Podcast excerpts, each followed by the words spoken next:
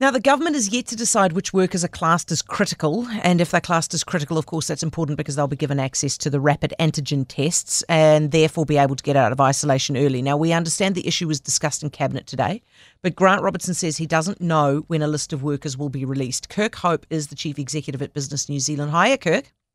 Hi there. Now, there's some in the business community who were expecting an announcement today. The fact that it hasn't come out, the fact that we don't know when this is going to happen, does that suggest this is a hard one to get right? Well, I think it's incredibly complex, and it's one of the reasons why we, you know, it should actually be left to business. I mean, they've, they've geared up to operate um, from a health and safety perspective uh, through COVID and have successfully done that, uh, particularly in, in, in, in, an elimination world. So they can certainly do it um, when COVID's kind of more broadly in the community. They, the only thing that they have missing, of course, is something that we've discussed before, which is access to rapid antigen tests. And and I think I, you know, I just like to say um, that Minister Verrall has been quite instrumental in pushing the Ministry of Health along she was the uh, um, she was the person behind uh, the, the, the, the self isolation, or sorry, the um, the getting the rapid antigen tests into into the country when that group of businesses wanted them, um, when they had been banned by the Ministry of Health. So you kind of got to give her the credit for pushing the rapid antigen testing along. It's not going to be a it's not going to be the the be all and end all though.